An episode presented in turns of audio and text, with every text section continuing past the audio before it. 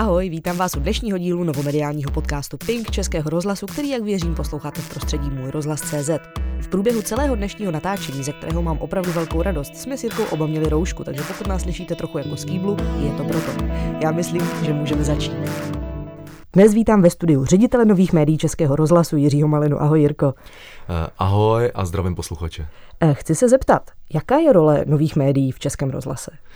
Začínáme hezky ten tvůj díl podcastu. Já jsem třeba čekal otázku, já nevím, jaký film mám rád, nebo komu fandím a tak. To přijde všechno. Je mi to jasný. Hele, role nových médií, to je docela jako relativně složitý popsat, protože se občas i vede debata, vlastně, co jsou to nový média a co znamenají vlastně jak v Českém rozhlase, tak i v jiných institucích. Kdybych to měl úplně jednoduše popsat, tak nový média mají roli tu, že berou obsah Českého rozhlasu, provádějí na něm multimedializaci, zároveň ho distribuují na internet a vytváří vlastně to prostředí na internetu, znamená webové stránky, mobilní aplikace, aby lidi mohli ten obsah konzumovat.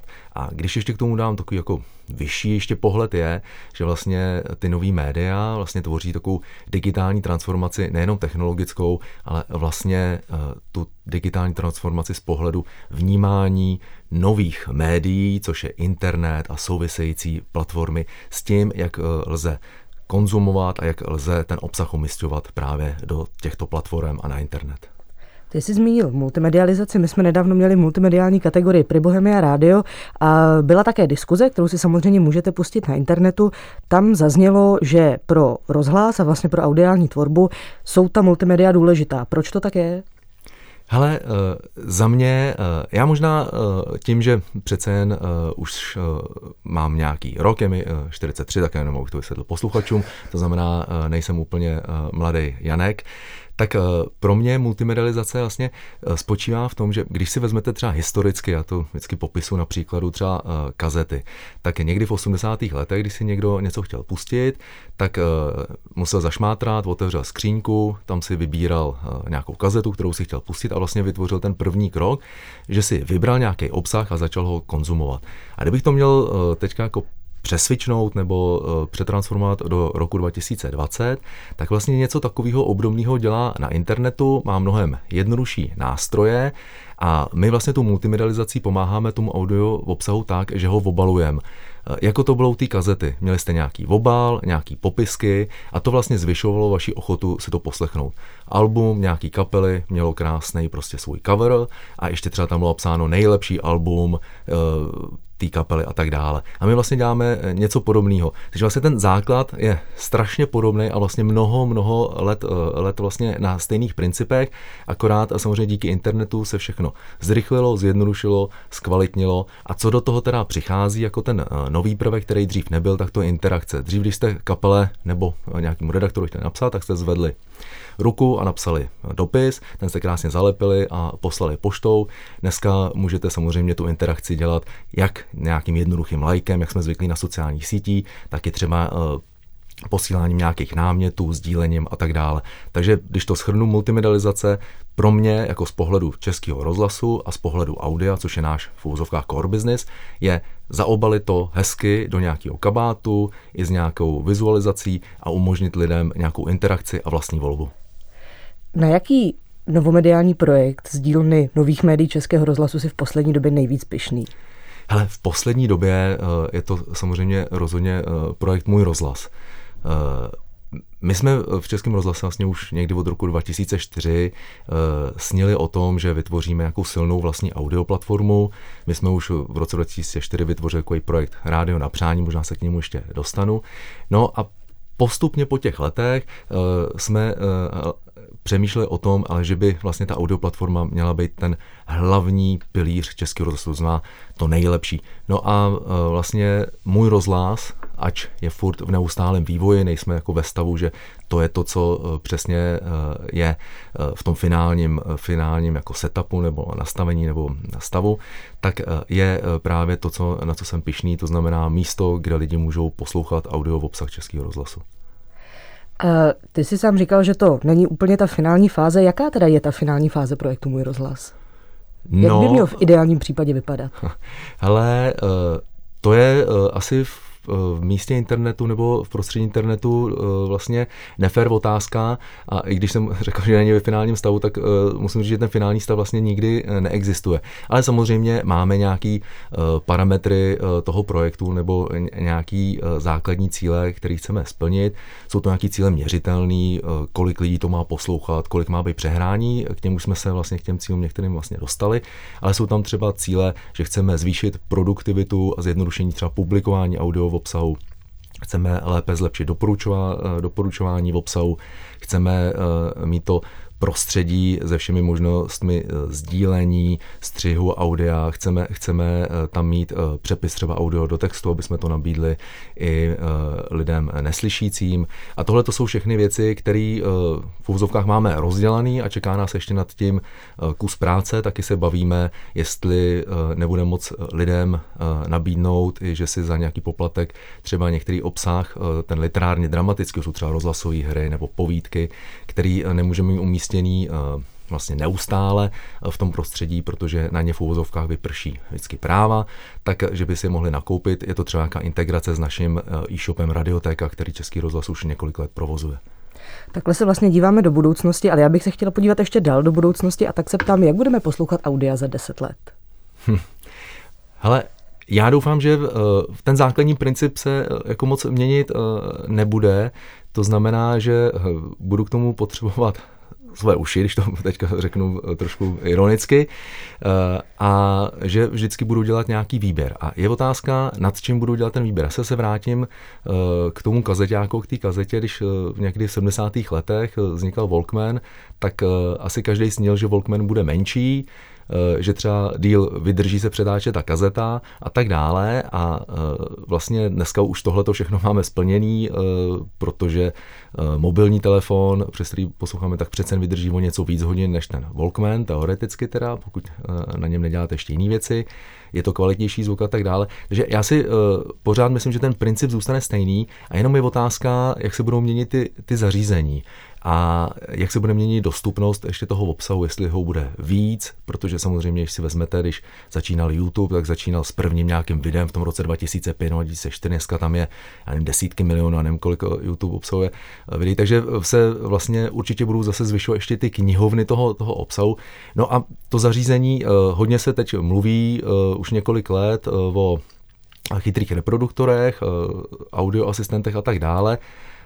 Nejsem si úplně jistý, jestli to dopadne, protože mi připadá, že furt k tomu, aby jsme mohli zkonzumovat obsah, budeme potřebovat nějaký vizuální zařízení. A to z toho důvodu, že očima rychleji si uděláme výběr, zatímco tím hlasem plus minus už musíme vědět, co chceme.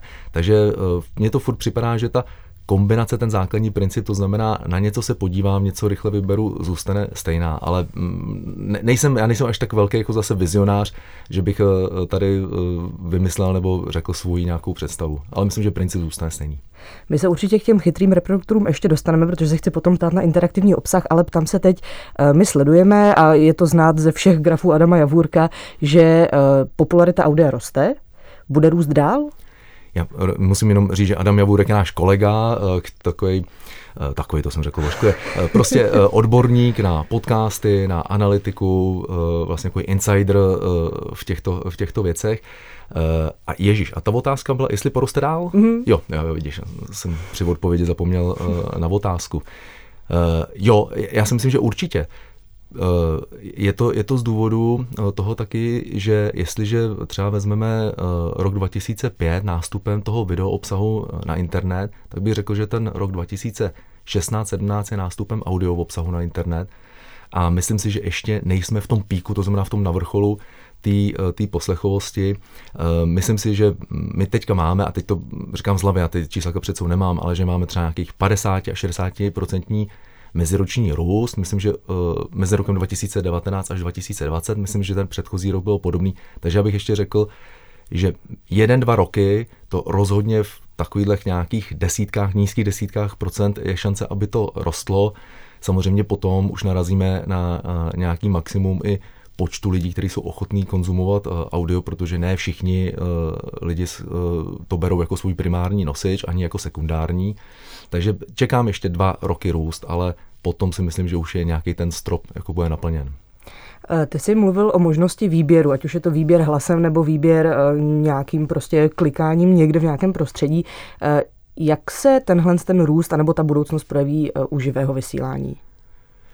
No, já mám s takovou jednoduchou rovnici, že internet úplně se nerovná živý vysílání, respektive u toho živého vysílání ta interakce jako v logiky věci vlastně moc velká není. Samozřejmě asi mnozí lidi znají a znají to hlavně z digitální televize, ale my to máme i na Můj rozhlas takovou funkci, takový time shift se tomu říká, to znamená možnost zpětného poslechu. Je to klasický příklad, vždycky říkáme, když někdo poslouchá Host Lucie Výborné a nestihne ho od začátku, tak se posune na ten začátek vlastně jednoduchým kliknutím.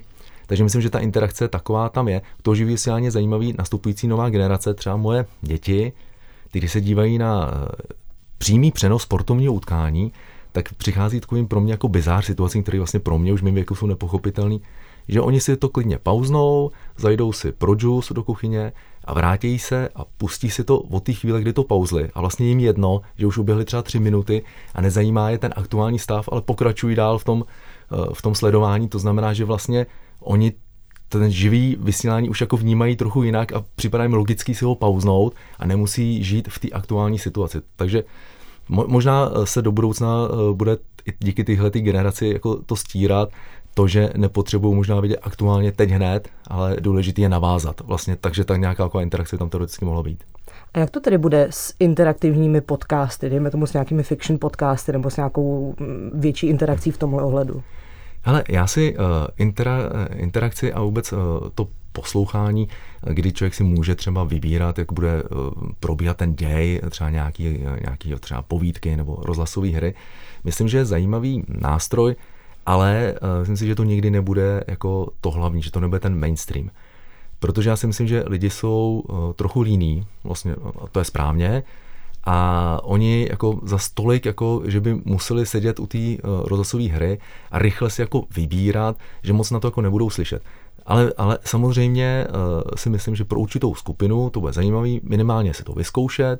Když se najde dobrý jako obsahový formát, tak třeba dokážu představit sci-fi, ono to je i daný třeba tou skupinou lidí, kteří to budou chtít poslouchat, tak ty třeba jim to bude vyhovovat, že si budou moc různě jako ty věci jako interaktivní vybírat. Tak tam si myslím, že to najde svoje místo, ale myslím si, že prostě většina lidí si spokojí s tím, že si něco rychle vybere, něco jim tam nasází potom automaticky doporučovací systém, zavřou oči a budou ležet nebo poběží nebo cokoliv.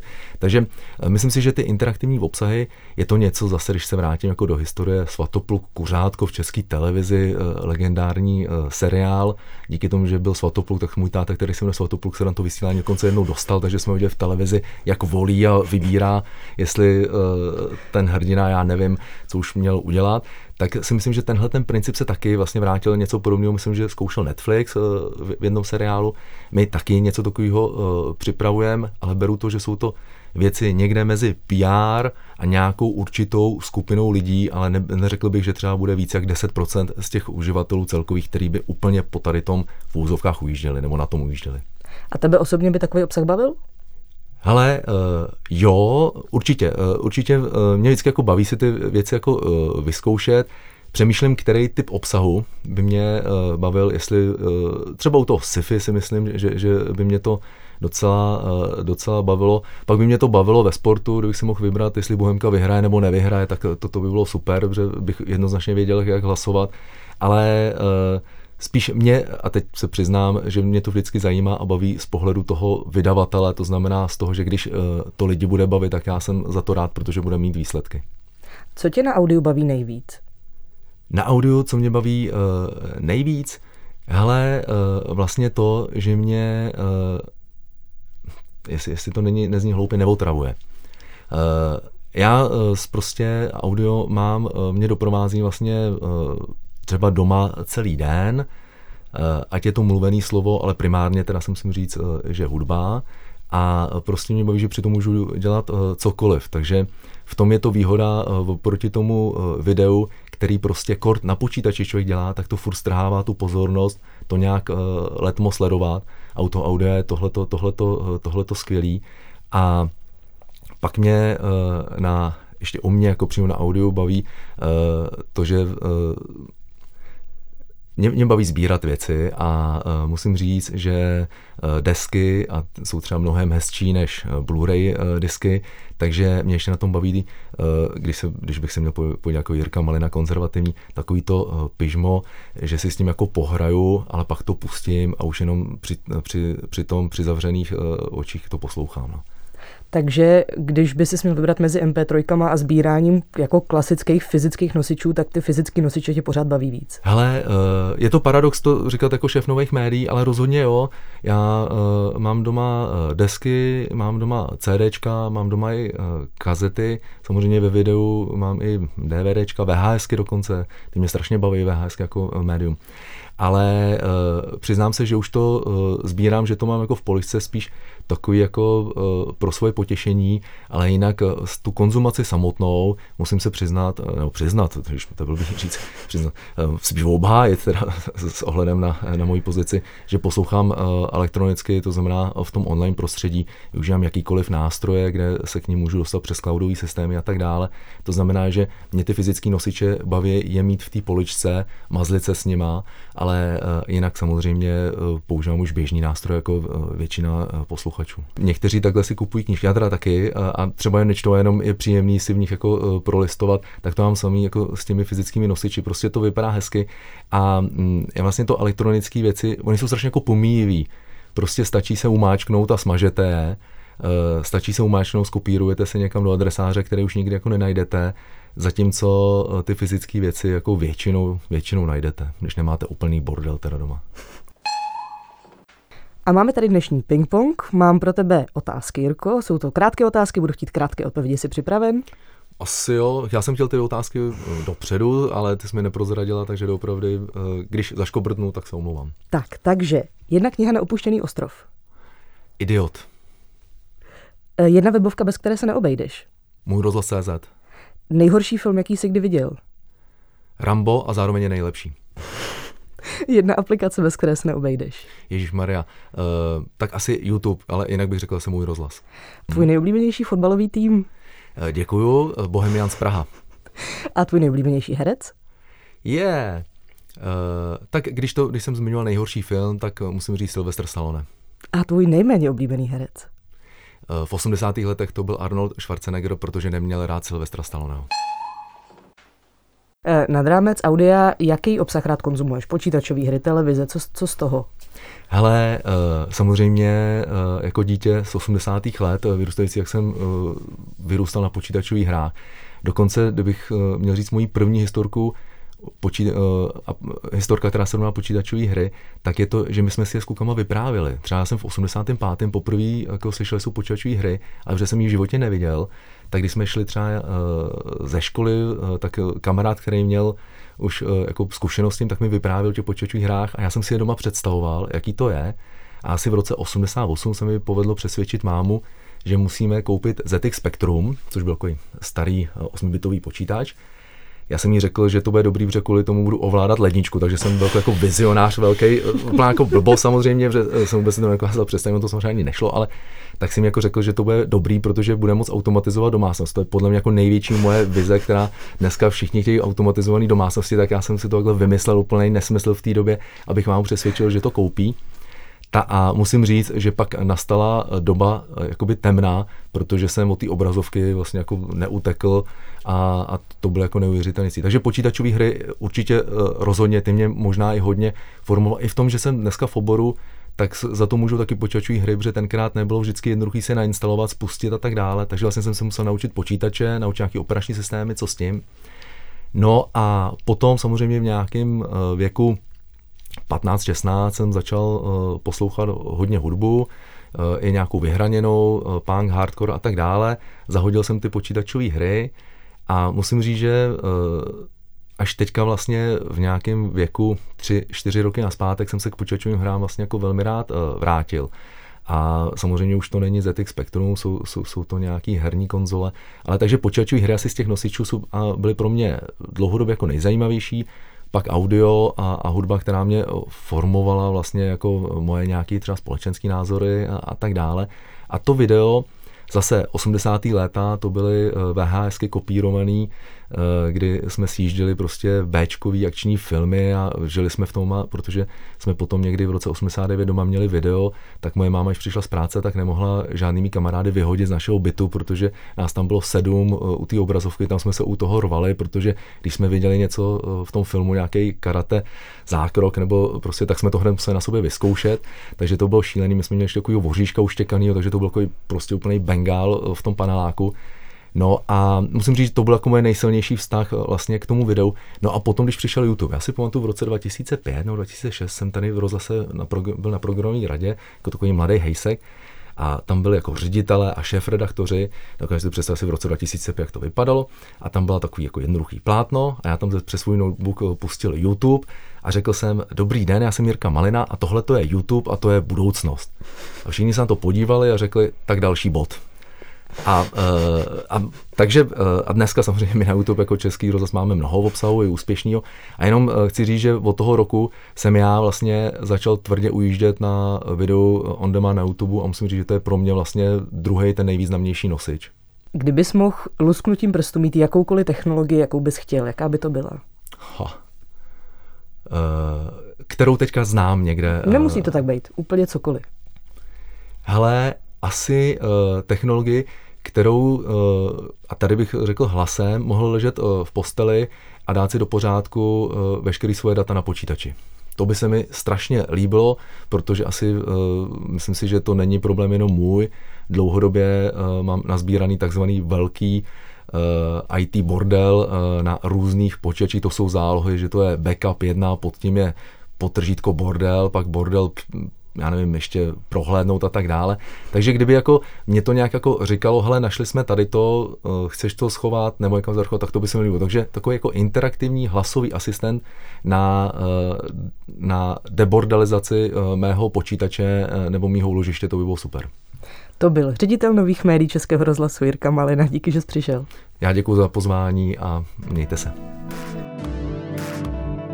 Tak a máme to. Hosta na příští díl mám ještě v jednání, takže se budete muset nechat překvapit, ale každopádně se uslyšíme za 14 dní, v pátek, zase ráno.